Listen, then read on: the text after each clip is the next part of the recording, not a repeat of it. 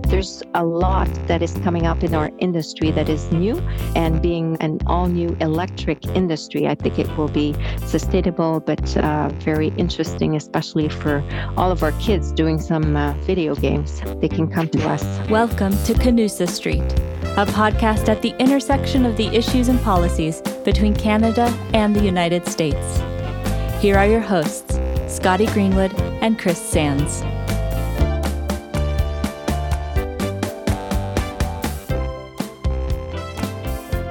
Welcome back to Canusa Street, everybody. I'm Scotty Greenwood with the Canadian American Business Council, and I'm joined by the smart and fabulous Professor Christopher Sands of Woodrow Wilson. Hey, Chris. Hi, Scotty. You're making my head grow. It won't fit in the podcast if you keep saying nice things. Well, Chris, we um, have a wonderful episode today. We're going to talk to a mutual friend of ours, Hélène Gagnon. She's with a company called CAE, and you're going to introduce her and she's going to introduce the company. But I'll tell you what, it's a hot summer day in Washington as we record this. And Hélène travels the world quite a bit, but she's based in Montreal, and I bet it's a little cooler up there. So we're just going to have cooler heads prevailing on this hot day, and we'll jump right into it. Excellent. Well, th- thank you, Scotty. And as long as you're in Washington, it is a cooler place, so I feel better already. Hélène Gagnon is a Chief Sustain- Sustainability Officer and Senior Vice President sh- for Stakeholder Engagement at CAE, and she's a member of the Executive Management Committee at the company as well.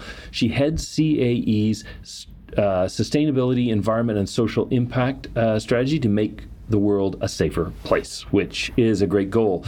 She's also accountable to for CAE's global communications with employees, media, and other stakeholders, as well as for public affairs, government relations, as it pertains to R&D partnerships. She oversees relations with higher education institutions like think tanks and universities. Thank you very much for your support there. Around the world, she joined CAE in 2015 as Senior Vice President for Public Affairs, Global Communications, and corporate social responsibility.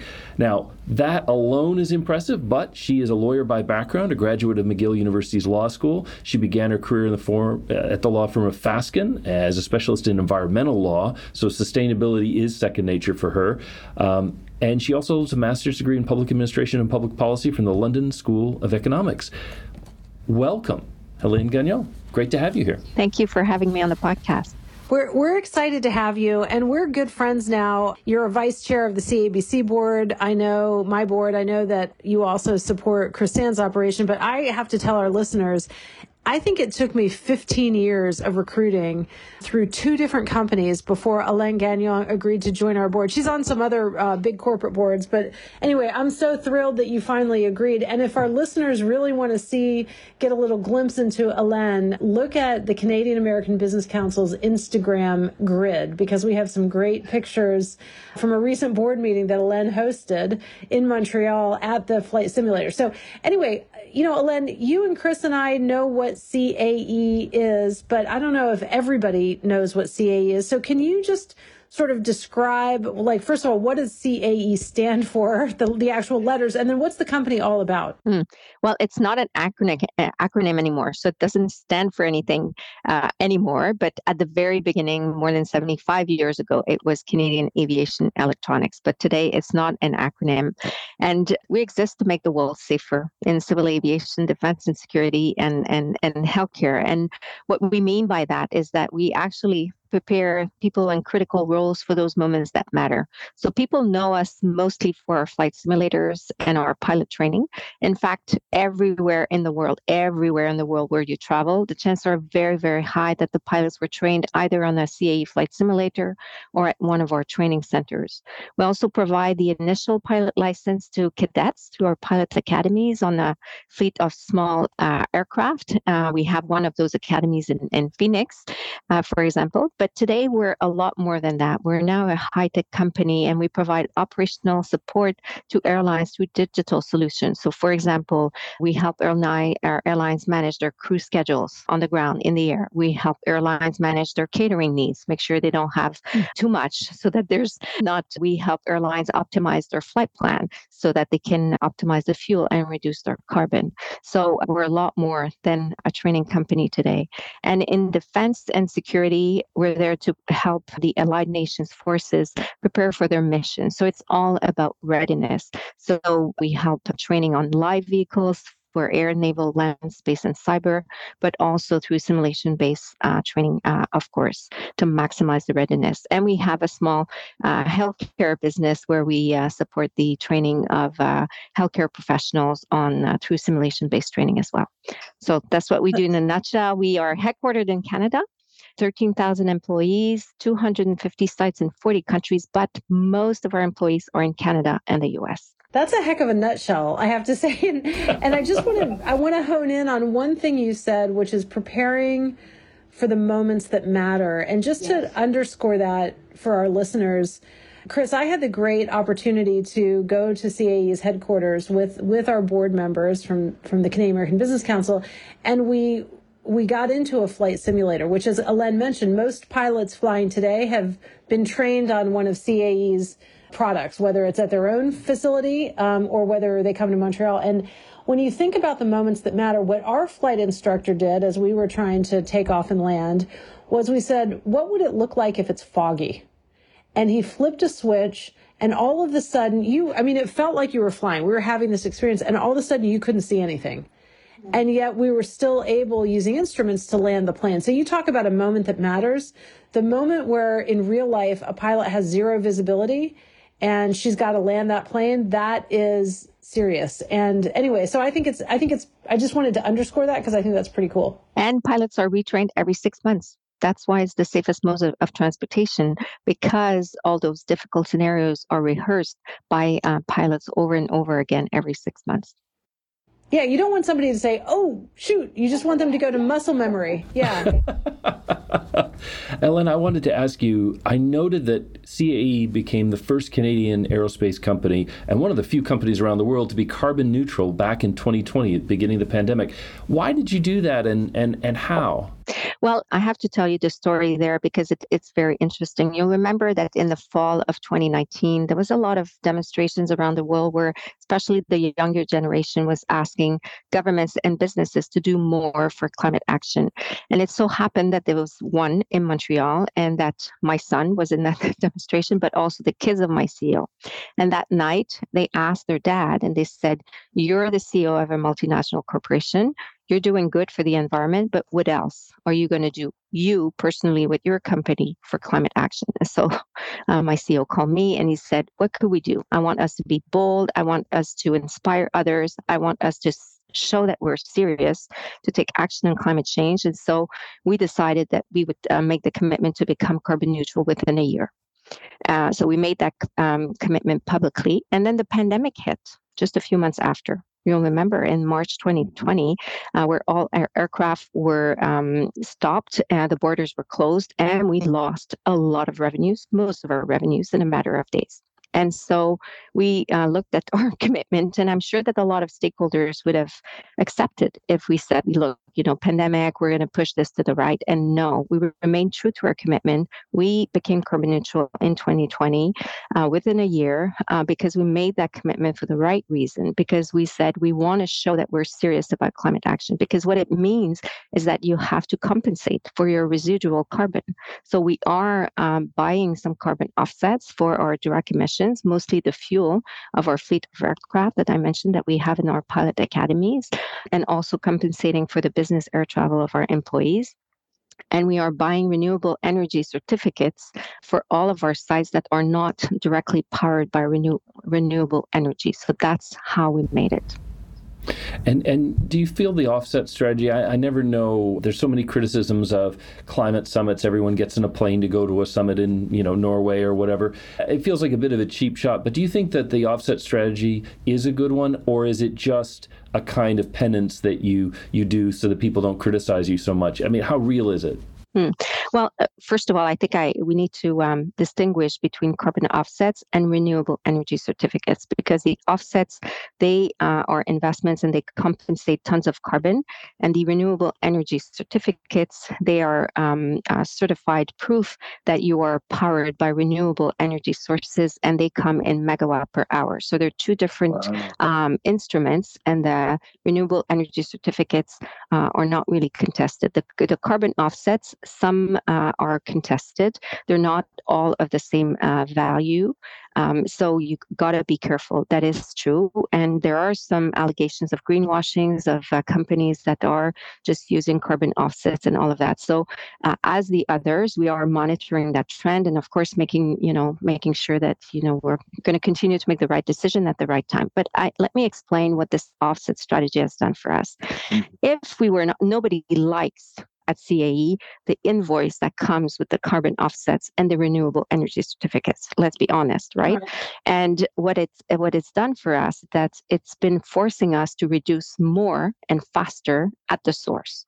Because of that invoice, then it attracted a lot more attention edu- and education from all of the business leaders to understand the carbon. So, for example, we are now working on electrifying our own fleet of aircraft if we didn't have offsets to pay, would we be uh, investing in electrifying our fleet as fast right now? Maybe not. You know, maybe our commitment could be to do that over 10 years, 15 years, 20 years. So it's allowing us to go faster. Same thing on the electricity side.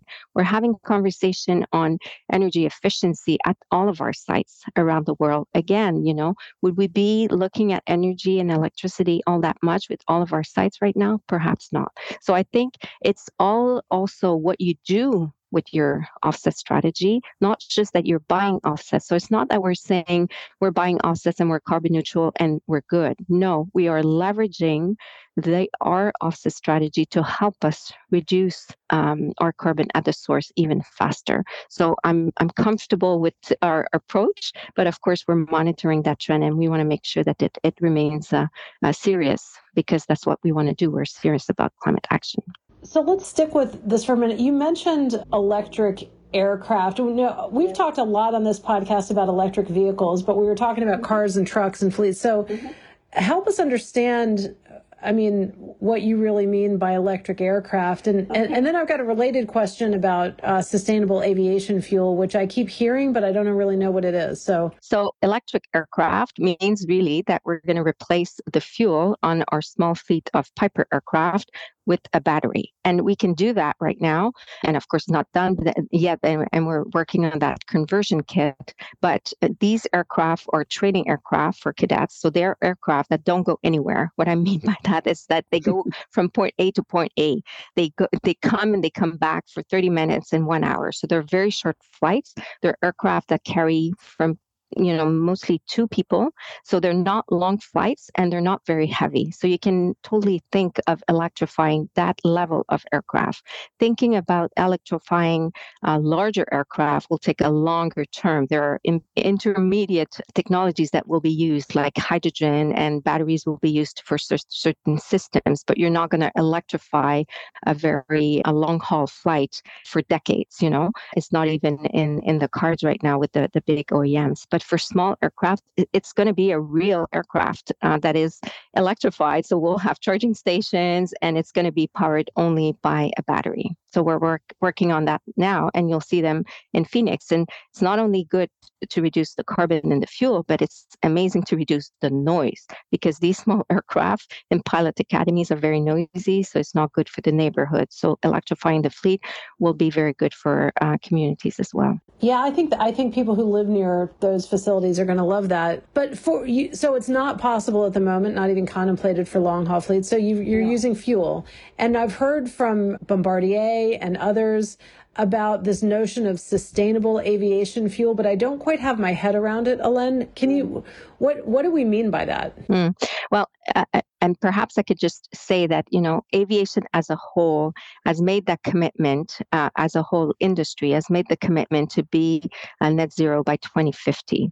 So that means the uh, aircraft OEM, the engine manufacturers, the airports, uh, the airlines, everybody, you know, involved in the industry has, has made that commitment. And there's many ways to achieve uh, that level of net zero. There's going to be new aircraft technologies, new engine technologies, uh, flight optimization, as I mentioned, we're contributing all of that.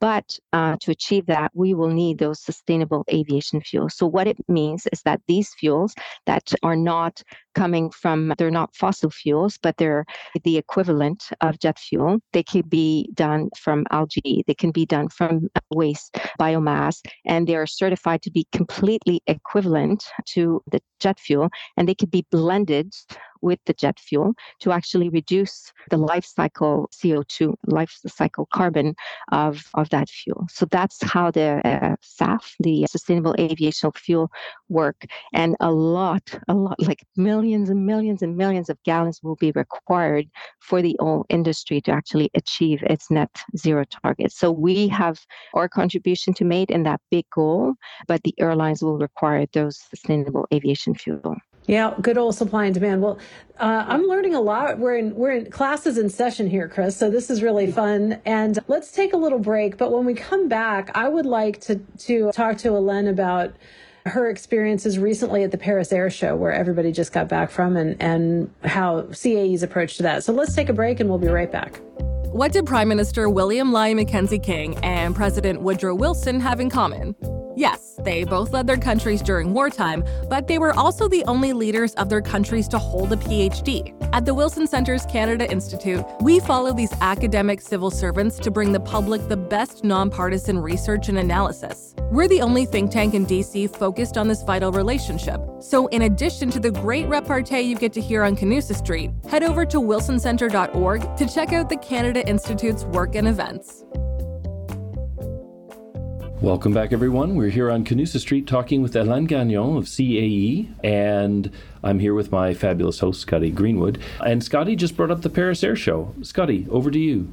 Well, I want to hear all about any time you go to Paris, Hélène. so feel free to talk about that. But also, I think your company released an aviation talent forecast, and I wonder I wonder how you're feeling about the prospects for getting the people you need. Every every company we talk to feel like there aren't enough people and, and and our industry, like the all the others, will require a lot of people. And what we released at the Paris Air Show is that actually 1.3 million civil aviation professionals will be needed over the next 10 years. So that's uh, worldwide.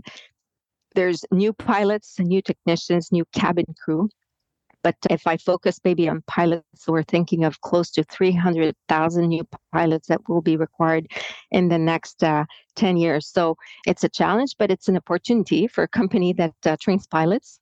We need to work, you know, very closely with airlines, and we are doing uh, a lot of uh, cadet programs with the U.S. airlines, for example, uh, to grow the, the the talent pool. But I think one fact of all the pilots in the world, only five percent of pilots are women. So one way to actually increase the number of, of pilots is, is to tap into the full talent pool and to encourage more women to actually consider the career of, of pilots. So we are working on that again, directly and indirectly with uh, with airlines, with sponsorships, scholarships, and creating role models so that younger uh, women actually see that they can belong and that they can become pilots. And so it's not too late. I could no, go get my pilot license. Yeah, I love it. Too late. it's not too late, and and we're seeing that our programs are actually making having an impact because already since we created those women in flight scholarships, we're seeing an increase of the number of women applying in our various pilot academies. So we have to be hopeful, but there's a lot of uh, people that will be required for all those listeners. If you have people in your surroundings that uh, would be interested in aviation, just encourage them. But there's going to be a lot of jobs in our industry. Well, it's fantastic. But and talking about more underrepresented groups, I read someplace, Hélène, that CAE had created an employee resource group for Indigenous people. Can you speak to the importance of of making groups uh, like that, minority groups, uh, feel that they can be part of aviation and aviation's future in a high tech company like yours? Yeah. Well, you know, in, in Canada, there was the Truth and Reconciliation Commission, and there was a call on businesses in Canada to take action and to make sure that businesses become good business partners for Indigenous people, that we include them in our growth. So, definitely, we are looking at how we can work more closely with the Indigenous uh, communities to create, again, tapping into the full talent pool, encouraging them to consider the, the career of pilots. Recently, we supported the First Nation Aviation's Technical Institute in, in Ontario, the only Indigenous flight school of its kind in Canada. So they had a big fire in it and it, it, it destroyed their hangar and their aircraft. So we're helping them uh, rebuild that uh, with other uh, companies as well. So we have to be very humble with the Indigenous communities. Uh, as companies, we have a lot to learn. Uh, and so we are on that learning uh, journey ourselves. we are creating an advisory board with Indigenous leaders to help us also understand. So not only is our Indigenous employee resource group helping us understand how we should approach Indigenous communities, but we're going to ask leaders also to give us advice as an executive management uh, team to know what is it that we should do, how we should approach that.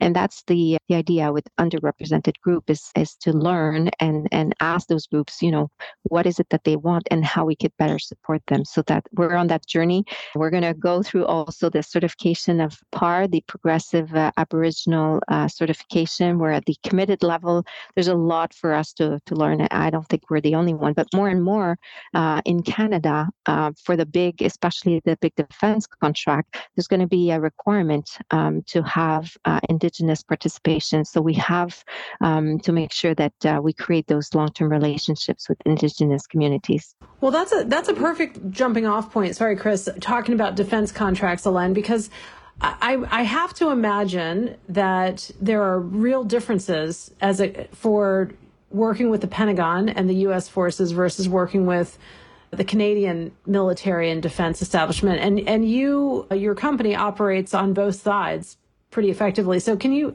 just because we're a Canada-U.S. kind of nerd group here, can you talk to us a little bit about kind of maybe the similarities and differences, uh, particularly in the defense as a defense contractor? Mm. So for, for sure, as a Canadian headquartered company, uh, we serve the U.S. military and, and, and all aspects of the U.S. military. And for that, and especially to have access to top secret work, we have to operate under a special security agreement. We have to have a separate uh, CAE USA board, and we have to be uh, very careful of what uh, can be shared with some Canadian nationals. So it, it, it is a bit different to operate in the US and to serve the largest defense market in the world. But internationally, the fact that we are both Canadian and American is actually very unique. And we can play the card of being Canadian or American with various countries in terms of export for defense. Some countries prefer to buy from Canada, some of that defense technologies, other prefer to buy from the US. And we can offer both because we're so because because we're nor you know North American with different ways to operate on the, on both sides of the of the border in, in defense. I, can I bring that back to just bring the conversation back to where we started? How does defense, the defense side of your business, feed into sustainability? Or, or when you're fighting a war, do you just say, forget the environment, we're just going to win? Or, or can you bring the two together? Together well, you can actually uh, have a, a, a, big impact. And I'll give you just uh, an image. One minute of uh, training in the live Eurofighter is the equivalent of one full day in a full flight simulator in terms of carbon footprint. So one minute versus one wow. full day. Okay. So wow. when we convince uh, some allied defense forces to increase the percentage of simulation based training that they do that they do to increase their readiness, they also impact and they also reduce their carbon footprint very significantly. And for different governments, this is uh, becoming a factor that they are considering because simulation based training can be extremely realistic. You don't have to do everything in the live aircraft. And of course, uh, as you can imagine, when you prepare for a, a mission, uh, it can be very dangerous to actually do those maneuvers in the live vehicles. Um, and if you prepare through simulation based training, then you could be better uh, prepared and reduce your carbon footprint. So, absolutely, our defense business can be a contributor, and we're very proud to be part of the solution on that front as well in terms of sustainability. I, I love that. And we're coming to the end here, but I, I have to say, I think that this is a perfect example of those of us who are parents and we were really worried about our kids doing all those video games. And now kids with video game skills are probably better equipped to do training at CAE than, than a lot of others. So I, I think I, th- I think there's some hope even for the even for the you know, kids kids that just game all day. What do you, what do you think, Elaine? yeah yeah absolutely you know when you think of uh, simulation this is like a like a gaming but for security and safety purposes you know? So that's what we like to we like to attract those software engineers and to say if you want to come for a noble purpose to make the world safer come come to us. And and one other thing perhaps that i would like to mention if if i may is that there's a whole new industry that is being uh, developed uh, right now that we didn't have a chance to to talk about but it's going to be all electric. And that's the eVTOL industry the electric vertical and takeoff or also sometimes called advanced air mobility. So these will be uh, new vehicles. There's about 600 manufacturers of them working on different kinds of electric vehicles right now in the world. They're all talking to us. And Some of them are American, very known, like Joby, Beta, Jaunt. Uh, we're doing a lot of R&D uh, in Canada about that. We'll be an enabler because they all need pilots. They will be trained very differently. Those those vehicles. It's not going to be a full flight simulators like uh, like we know. Otherwise, it's going to be too expensive. So we'll need to use mixed reality and and virtual reality with uh, some goggles. Uh, so when you're talking about the video games, uh, Scotty, you know, perhaps it's going to be interesting to be trained for for these pilots on that. There's going to be a lot of social acceptance work that will need to be done for those vehicles to fly in our cities and in our communities. And so we, we can help through simulation based training and simulations actually show where those vehicles will fly to make sure that everything is safe. So there's a lot that is coming up in our industry that is new and being an all new electric industry, I think it will be sustainable, but very interesting, especially for all of our kids doing some video games. They can come to us. We'll welcome them for sure. Video games and drones. And honestly, I think for people of a certain age, this is where we cue the Jetsons music. And our editors will never let me put the, we don't have the rights to it. Maybe we'll see if we can buy the rights rights to the Jetsons because I think that'd be a good good theme music. And then for the kids that don't know what I'm talking about, Google it because it's an iconic futuristic cartoon from when Chris and I were little. But it feels like with what Elaine's company is doing, it's the future is happening. So anyway, really exciting, Elaine. Thank you so much for spending time with us. It was it's great to learn even I thought I knew something about CAE. By the way, I think it now stands for Canadian American Excellence. Yes. I love it. Perfect. Thank you well, this, so much. You're very welcome, and you're welcome anytime you want to come back here to Canusa Street. We really enjoyed having you. Next, next time you'll fly your ETOL and land right in the middle, and and uh, everybody can everybody can gawk. How about that? Thanks, Elaine.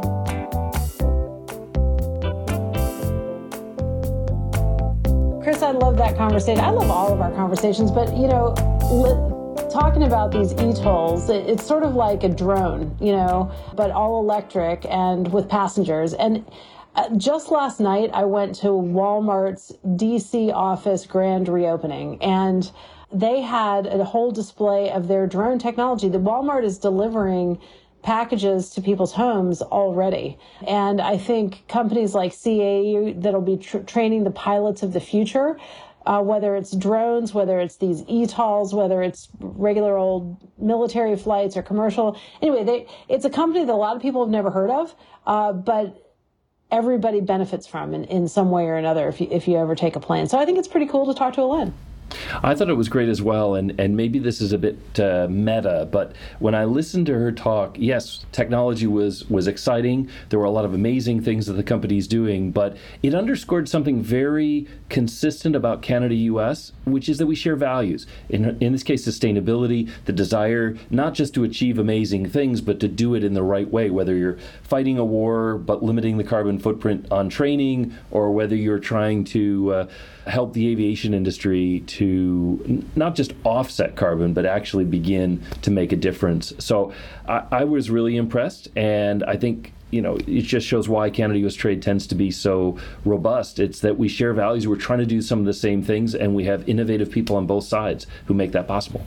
Absolutely, and as usual, we're better together. So it's it's it's good to see companies like CAE operating in the U.S., American companies operating in Canada. That's that's where it's at. So. And we just got to keep at. that border open, keep the air border open, keep the land border open, the sea border, so we can keep doing business. Yep, both sides of the street here in Canusa Street have to keep them open, and I think we're, we're doing pretty well. So I'm, I'm leaving this episode optimistic. The sky's the limit. Sky's the limit. All right, to infinity and beyond. Thanks, Chris. Great to see you, my friend. Great to see you too. Thanks, Scotty. This podcast is brought to you by the Canadian American Business Council and the Wilson Center. If you like this episode, help others find our show and give us a rating on Apple Podcasts or Spotify.